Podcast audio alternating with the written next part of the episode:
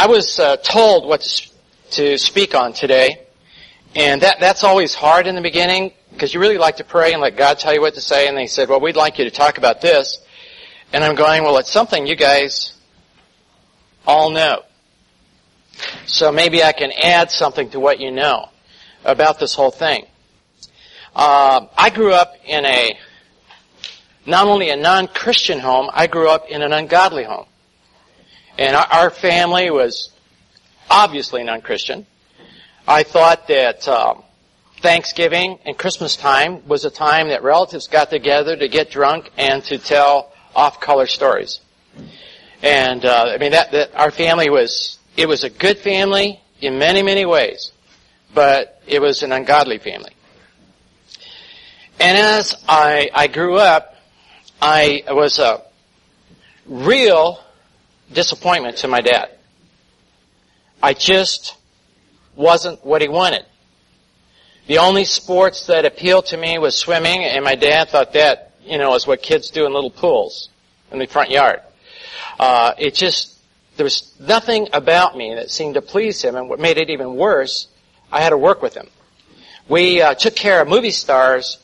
I grew up in L.A., and we took care of movie stars' homes, mowing lawns and, trimming the stuff. And I remember we were doing this one home. She was a silent movie star who lived in this fabulous house. Her fish pond in the front yard was bigger than any swimming pool that any of the other movie stars had. This was just a fish pond. To edge the bed, the bed where the lawn where the lawn stops, the flowers are. In the old days, they didn't have all this electronic stuff and zip, zip, zip. You on your hands and knees with a thing you do like this. And on my knees, 2 days, it took me to go around the bed in the front yard. She had a street that went back to her house with street lights. That was unique. Today people have that. But she had street lights. And you could not see the house from the street because they had this huge privacy hedge that went all across the front of the property and all the way up to the house. It was on a cliff that looked over the Riviera Country Club. And if you're not familiar, you know what I'm talking about. Riviera Country Club is the polo place and, is the place. And so she's on a cliff, overlooks this thing. This house looked like a museum. Unbelievable. Each room, this is the French provincial room, and this room was brought over from somewhere else, and this room was brought... It didn't look like a house at all. And, not a house I'd want to live in. And but it looked beautiful on the outside. Well, this big, long driveway, which is hard to call a driveway, had a hedge, real high hedge. No one could see in a property of this real high hedge that went up this whole property. And at least we had these electric shears in the old days with a big motor on them, and the teeth go, you've seen those kind to do this, real heavy. And I'm doing this hedge. I worked all day in the sun just trimming the hedge. And my dad came and he looked at it and he said, you dipped right there.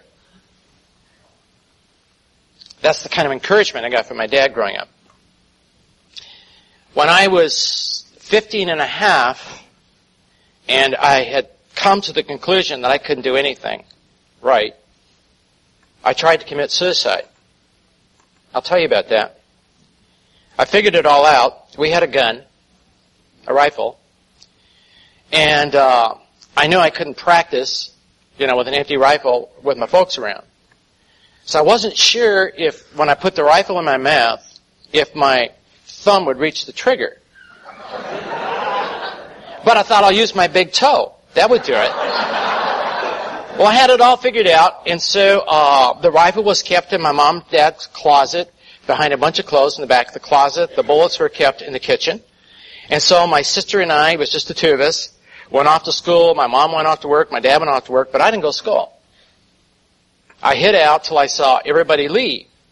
And I was coming home. I was more than discouraged. When teenagers want to end it all, and Ken and I have dealt with a lot of kids that where I was. They just can't see no reason going on. They feel everything is hopeless. Well, if it's hopeless, what's the point? And so I went in the house, and I thought, well, I should do it someplace where, my mom won't have to clean up a lot of blood, because, I felt good about my mom.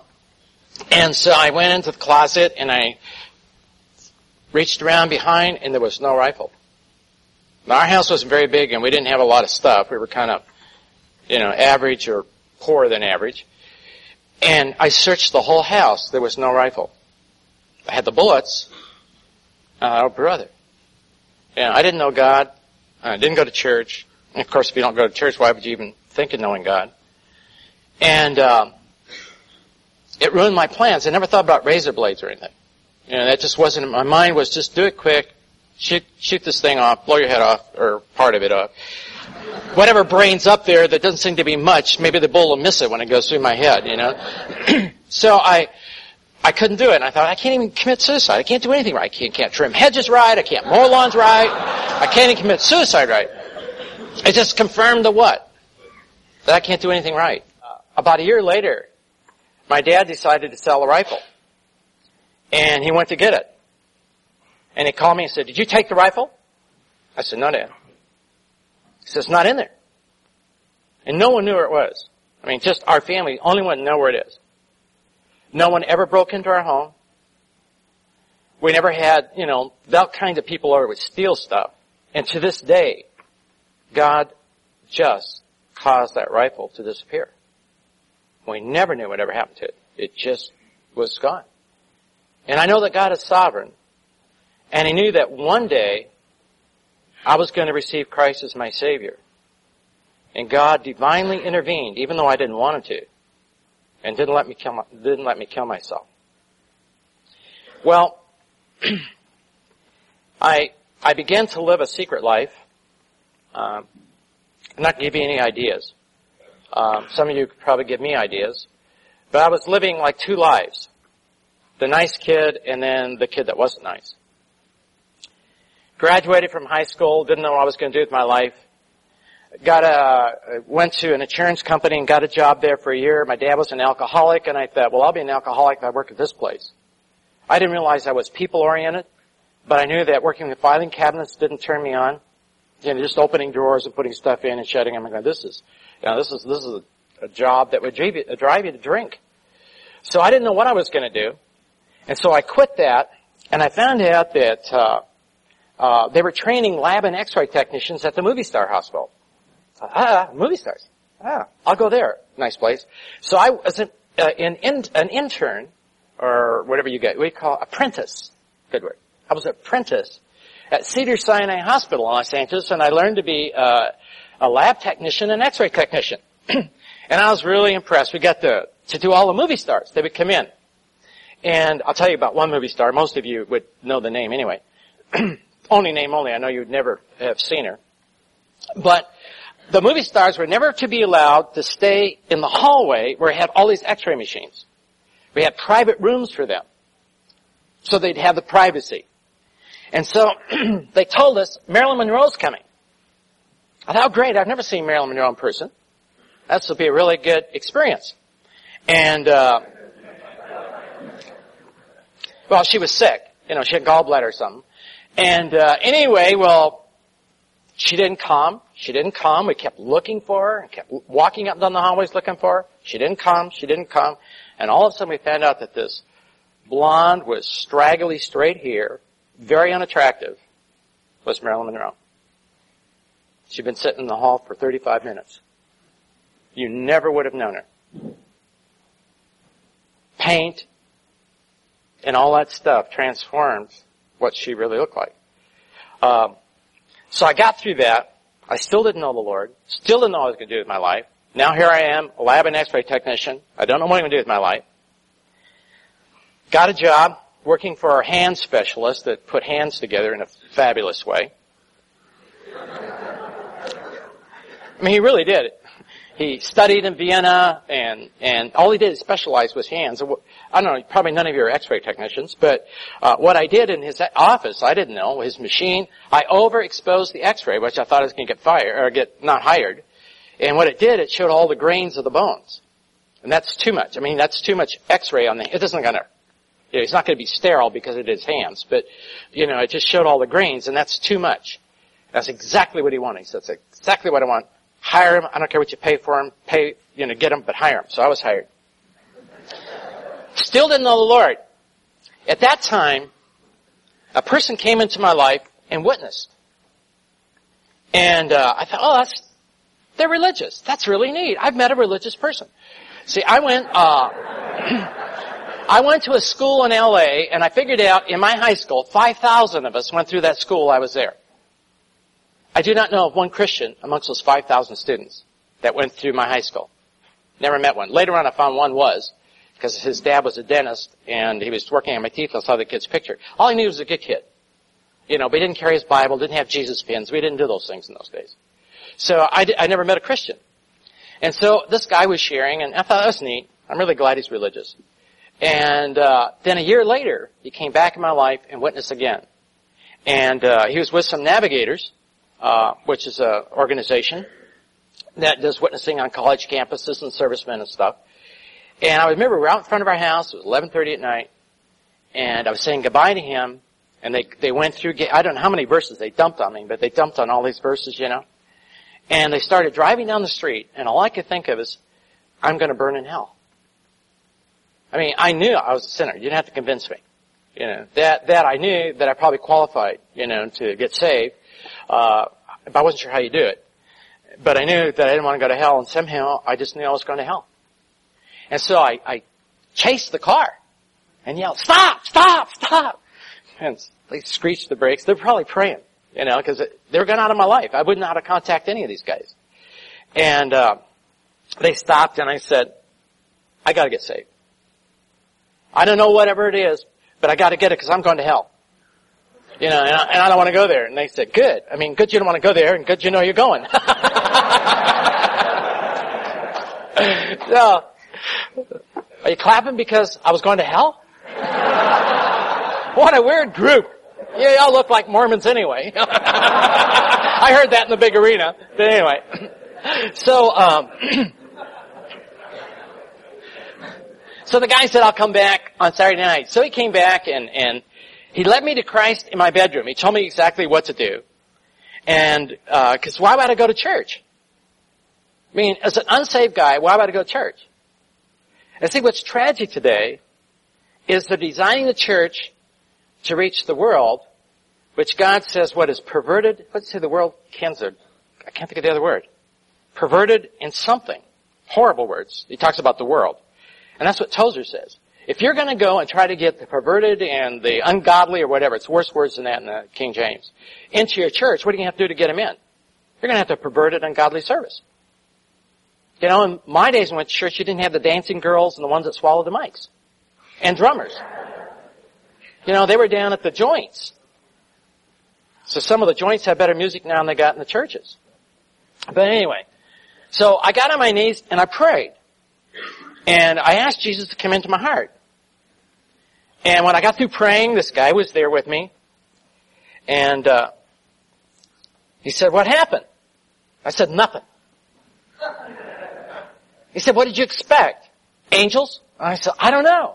"Bells?" I said, "I don't know, but I expected something." Now I'm real feeling oriented, can you tell? And I'm kind of emotional. And I mean, it was just the most dead experience that you could have. There wasn't tears. There was nothing. And the guy took me to 1 John 5, 11, and 12. And this is the record. That God hath given you eternal life. He that hath the Son, what? Hath life. And he hath not the Son of God, hath not life. He said, "Do you have the Son?" I said, "I think so." He said, "Do you think God's a liar?" I said, "No, I don't think so." You know, I mean, I wasn't a theologian. You know, the second Christian I ever met that witnessed to me, I wasn't really heavy into the King James yet. And so he gave me the assurance right there. I had no emotional experience. You know why God didn't give me an emotional experience? Because the emotions stopped, and Logan would have wondered if he was lost again. I have never doubted my salvation after he confirmed it with the Word of God. Never. I haven't always lived right. 3 months after being a Christian, I went in the Army. How would you like to go in the Army?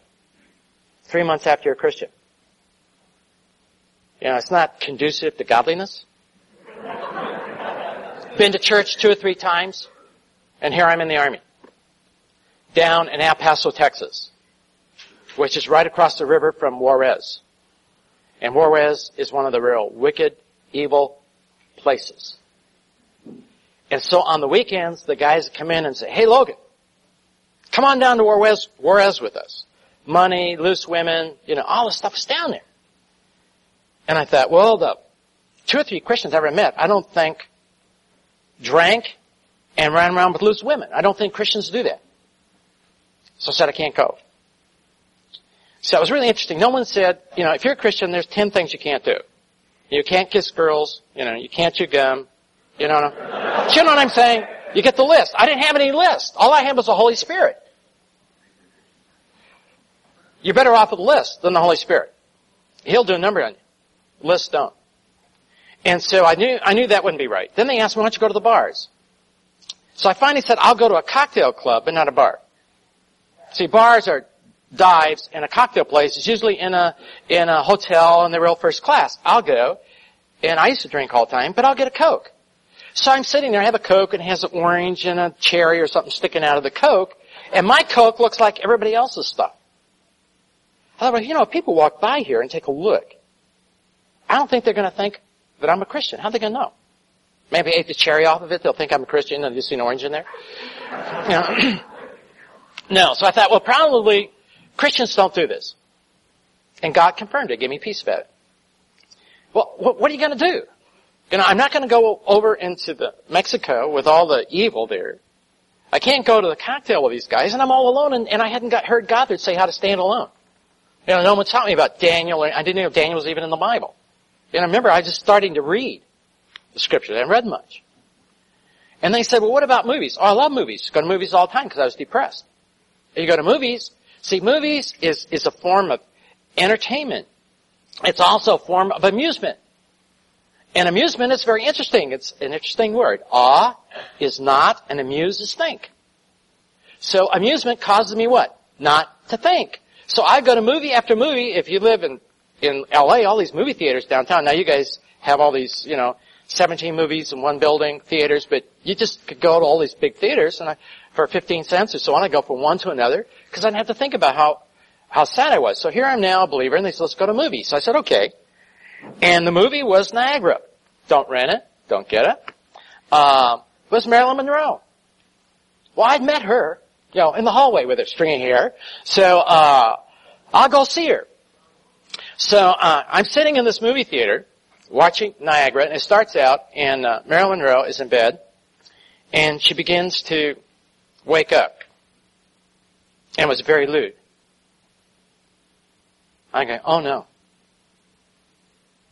There's something about a rapture or a rupture they told me about. Jesus is going to come back. Well, he sure wasn't looking at this theater for a Christian. And I prayed, oh God, don't come back. You'll miss me.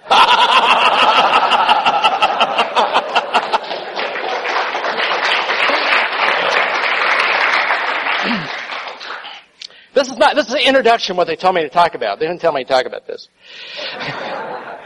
But anyway, what do I do with my watch? I'll go on forever.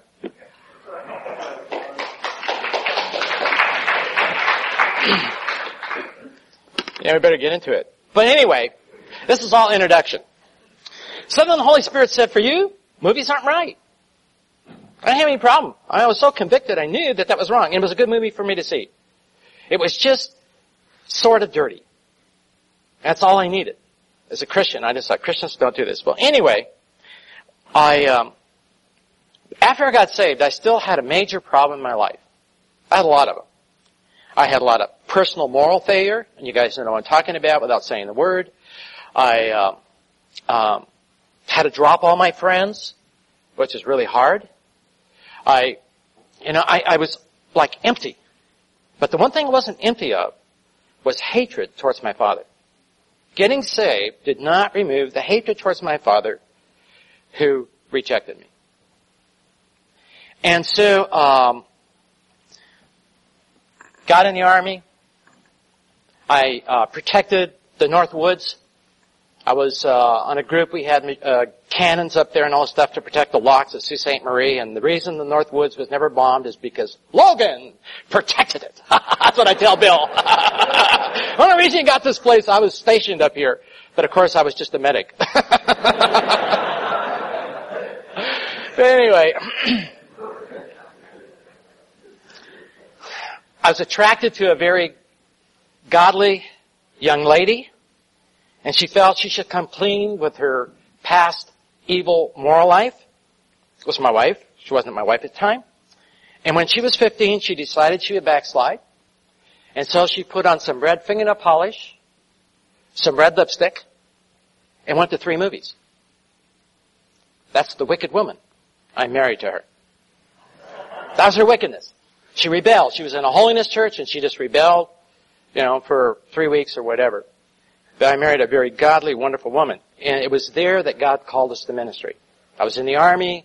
My wife and I announced our engagement, and that night they gave invitation full-time service, and God called us to ministry.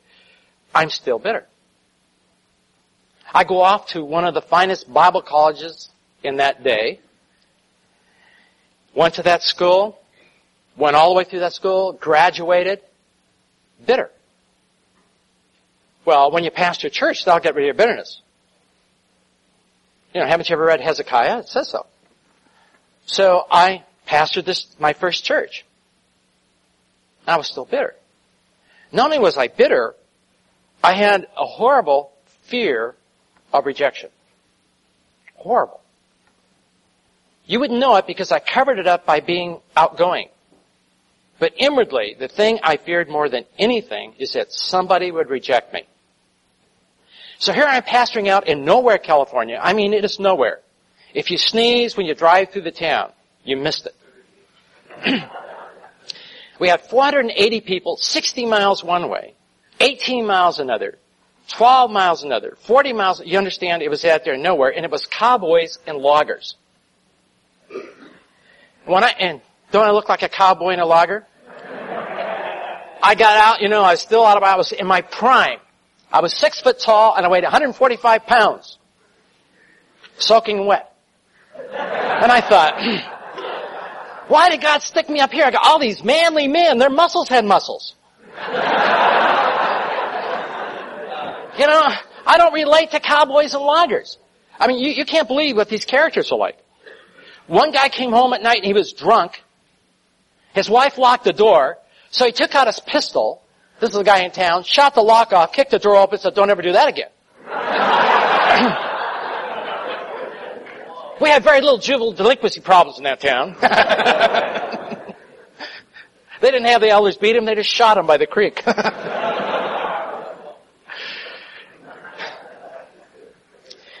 the horrible thing about being in that town is people died. Must have been in the water. I don't know what it was.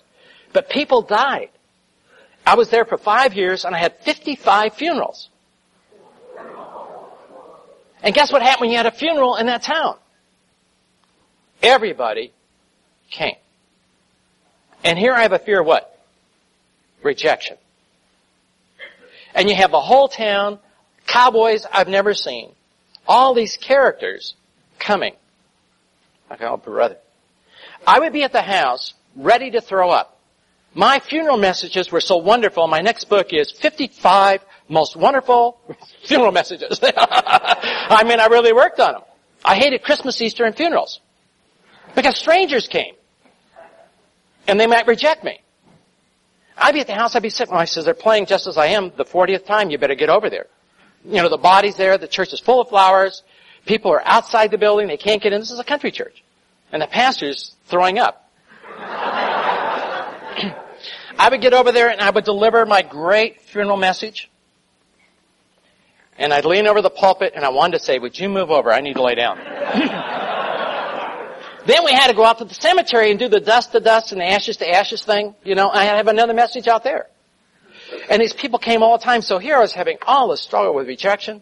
It was just horrible. But I was no threat to any of these loggers, and they all started getting saved. It was unbelievable. I couldn't believe it. I couldn't believe what happened in a little nothing town. Our testimony was all Northern California. Don't go to Aden, California. Don't get a job with the logging or the mills because you'll get converted.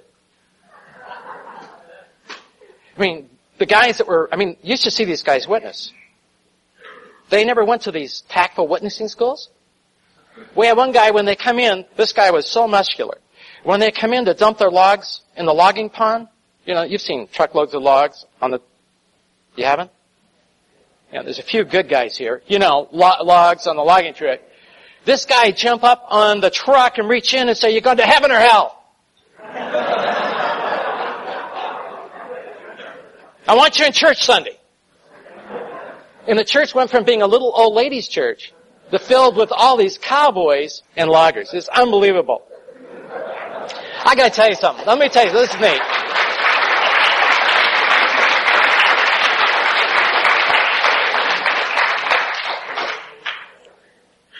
Well, just before we left, one of the guys that lived 18 miles, there's no houses out there, 18 miles to his house. He had a big ranch. And I asked him one time, I said, well, how much land do you own? He said, you're not supposed to ask that question. It's like asking somebody how much money you got in the bank. But he said, take a look. As far as you can see, I own it. He had thousands of heads of cattle. Well, he moved right next door to us. He retired. His sons are going to take over the ranch. And we had a blizzard. Everybody on the ranch thought he was at the house in town. Everybody in town thought he was out there. And they just ran, just one little telephone line out there. And then it come down. Why he did this, I don't know, because his parents came there in a covered wagon. I mean, he knew this area. They had the typical ranch house that you'd really want. Like the ranch houses of the old days. They had it. Unbelievable place. Beautiful. He was driving his four-wheel Jeep. It went into the snow and got stuck because it was really a bad blizzard. And he got out and he walked into town. Well, after the blizzard stopped, they saw his dog, which the closest thing to that road was the school. They saw his dog and his dog had run out. And they could see he walked in a circle until he froze to death. And his dog stayed with him. And I had that funeral just before I left. I mean, I was going to leave. They were going to move me out, and the funeral was just before that. When I had the funeral, all these cowboys were in there. You know what I preached on? The dog. And I preached on this dog. Now, I'll tell you, you kick a cow man or sheep man's dog, you're liable to get shot. They need those dogs.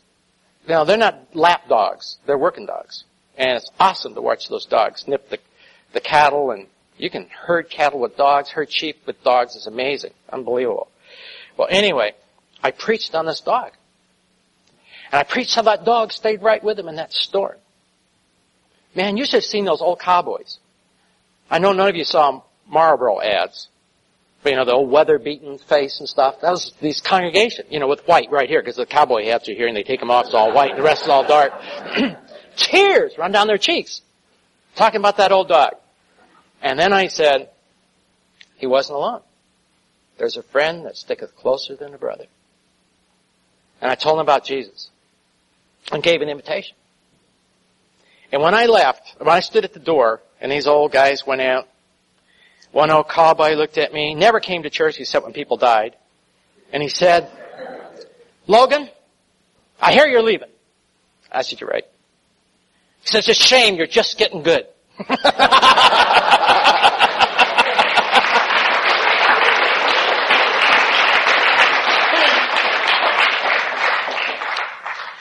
Well, pastoring a church for 5 years didn't get rid of my bitterness. Well, I wasn't bitter. I mean, how can a pastor say he's bitter? How can a pastor say he hates his dad? I baptized it. I started to resent him. Doesn't that sound better? It's more socially acceptable. I started to resent my dad. I just changed words, but not what was going on inside. I'd meet my dad, and my stomach would turn over because we always argued. If my dad, said, well, I really think we ought to vote for so-and-so, and I said, Dad, I think you're right, he'd switch candidates. I mean, we were never together that we did not argue. Now here I am his religious son, and we argue still and fight. I hated going home, but they wanted to see our kids growing up. Well, then I get my second church. Now maybe because if you're in a country church, you can't get rid of bitterness. But you get a church in the city, you'll get rid of bitterness, right? Didn't work. I was still bitter in this church. And then, some jerk comes to town, charging to hear him preach the gospel. I said, this is ridiculous. I wouldn't go hear anybody that's charging for his ministry. That makes me sick. I never heard of it in my life. Billy Graham doesn't charge. Well, he came again 6 months later. And I said, I'm not going to go hear this guy. This is ridiculous. charge it. So you can go back free the second time. You know, I'm a man of the cloth. You know, give me a break. Well, a guy said, if you go and you don't like it, I'll give you your money back. So I went. It was in a church. And the guy was short. Unbelievable. And he had to stand on tables. They took tables like this. And they had four tables, put tables, and then a blackboard. And he's writing his stuff on a blackboard, writing his charts in chalk on a blackboard. And he said something the first night that really turned me off. I knew this guy was out of the pit. I wondered what school he went to. Do you know what that guy had the nerve to say? He said that God put me in my family. God wouldn't do that. God wouldn't put a kid in a family where he wasn't wanted. I knew all the pain I had in my life. I knew the drinking. I knew the immorality. I knew the suicide. I knew all why that was because I could not get my dad's approval. And God wouldn't do that. You know what kept me from trying to kill myself a second time? Maybe in a demon thought, but it was a good one. And that is, you're adopted. Because I'm tall, my dad's short. I thought, that's it. I'm adopted. And I'll find the papers. So I'm not related to them. Maybe my mom, but obviously this guy's not. Maybe I was illegitimate or something. That'd be great. You know, just as long as this guy isn't my dad, I can handle it. So, you know, I'm believing that I'm adopted, and it's fine. And then Gothard said, oh, I told you who it was. Oh, I'm sorry. You didn't know who it was. I know, I'm sure. Anyway, Gothard said, God put you in his home. Well, a number of us ministers got together. And we got together to prove that Mr. Gothard was teaching heresy. Well, you guys know what the 7 principles are, but when he taught us, it was all confused. We couldn't even figure out what the 7 principles were. It isn't the smooth thing that you guys are seeing today. We had the basic youth in 1 week. We also had the advanced seminar in 1 week. We also had the financial seminar in 1 week. And we also saw the life of John Wesley in 1 week. The same amount of time you guys get one basic youth, we got all of that stuff in 1 week. I mean, you know, he fried my brain. And it was all confused. I mean, each issue wasn't confusing, but we couldn't figure out what are the principles. Sit down. Some guys are always nosing in on your stuff. You see him holding up a sign? Said, shut up.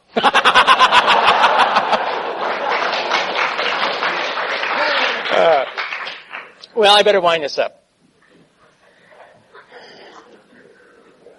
Well, I knew that if what this man is saying is true, and see, when you have a real problem in your life, you don't want to hear that stuff, and you want to find all fault you can with it, because if what he's saying is true, guess who had to change? And the hardest thing in the world to do is what? Change. Even though I didn't like hating my dad, I didn't know how to get rid of it. And so, there's some things I've learned a lot more about how to get rid of bitterness. The first thing that God was trying to teach me was in Peter, that when you go through the fires of life, they can be a purifying experience, as gold is purified. And what I had to do what Jesus did to get rid of my bitterness. There was other people. My dad was so big, the others were so insignificant, in a sense, to the big hatred I had. So I had to do 1 Peter chapter 2. I had to do what Jesus did. Commit those that hurt me to the Father. Take that situation and just put it in God's hands. The second thing I didn't realize, that my bitterness allowed me to be demonized. And a lot of my bondages that I had, that I really felt I should stop doing, I couldn't deal with it because I gave ground to Satan. Because you know Matthew 18, if you have bitterness, resentment in your heart, you'll be turned over to who? The tormentors. A parallel passage is 2 Corinthians chapter 2. It's interesting. I had a friend here years ago, Jeff Christensen. And Jeff Christensen, I prayed with him, and he used to do overheads for Bill. He backslid and sent me his picture. to show guys that want what he wants. It's a picture of Jeff standing like this. And it's a picture he took qualifying for Mr. America. You don't usually see ATI kids on front of magazines with the muscle stuff. Well, anyway, Jeff backslid. And what it says in 2 Corinthians, he's now walking with the Lord and youth pastor. Really neat guy, but he was shooting his rear end with steroids. He said it was like a pincushion. And when he stopped the steroids, he lost 40 pounds of muscles and said he was puny. I said, Jeff, you've never been puny. I used to tease him all the time. I said, you have a waist like a girl. You know, it's like this. You got a waist like a real man. You know, look.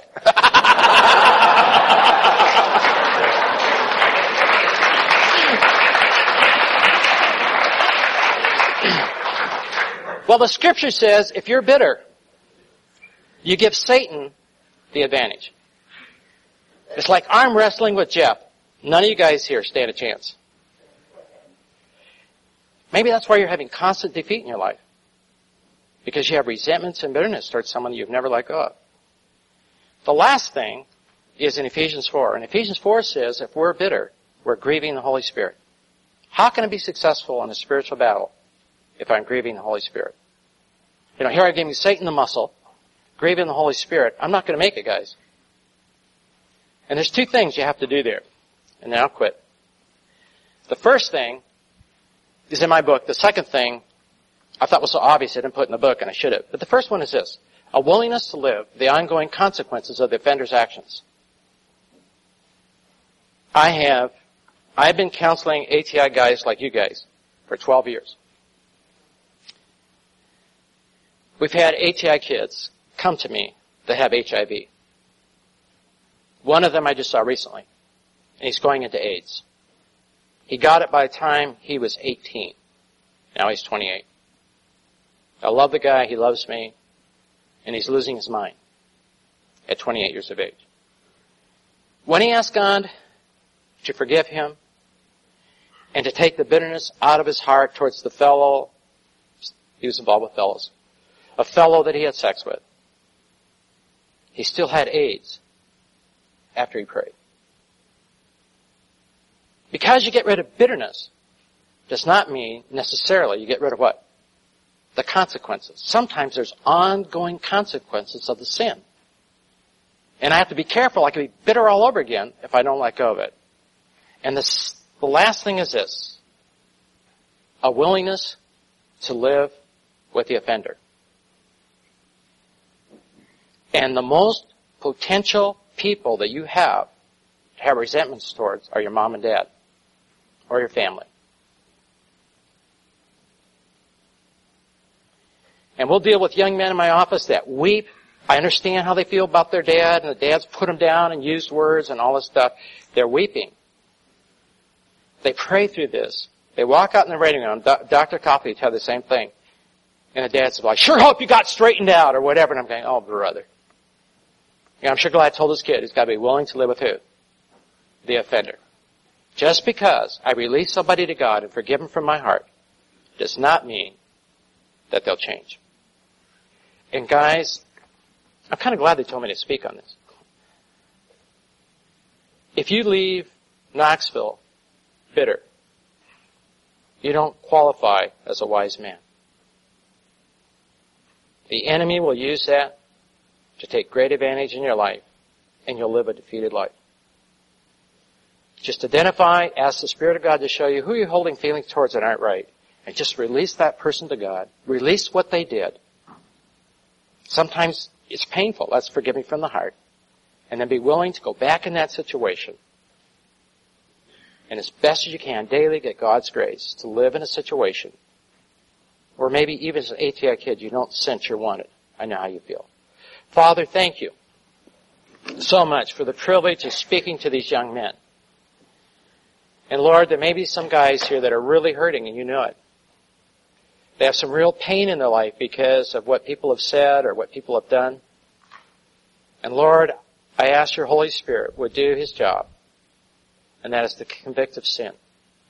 Just bring to mind, Father, those that they know, and you may have already have, that they need to let go of. Lord, that Satan would no longer have an advantage over the life. You said, don't let the sun go down on your anger or you give place to the devil.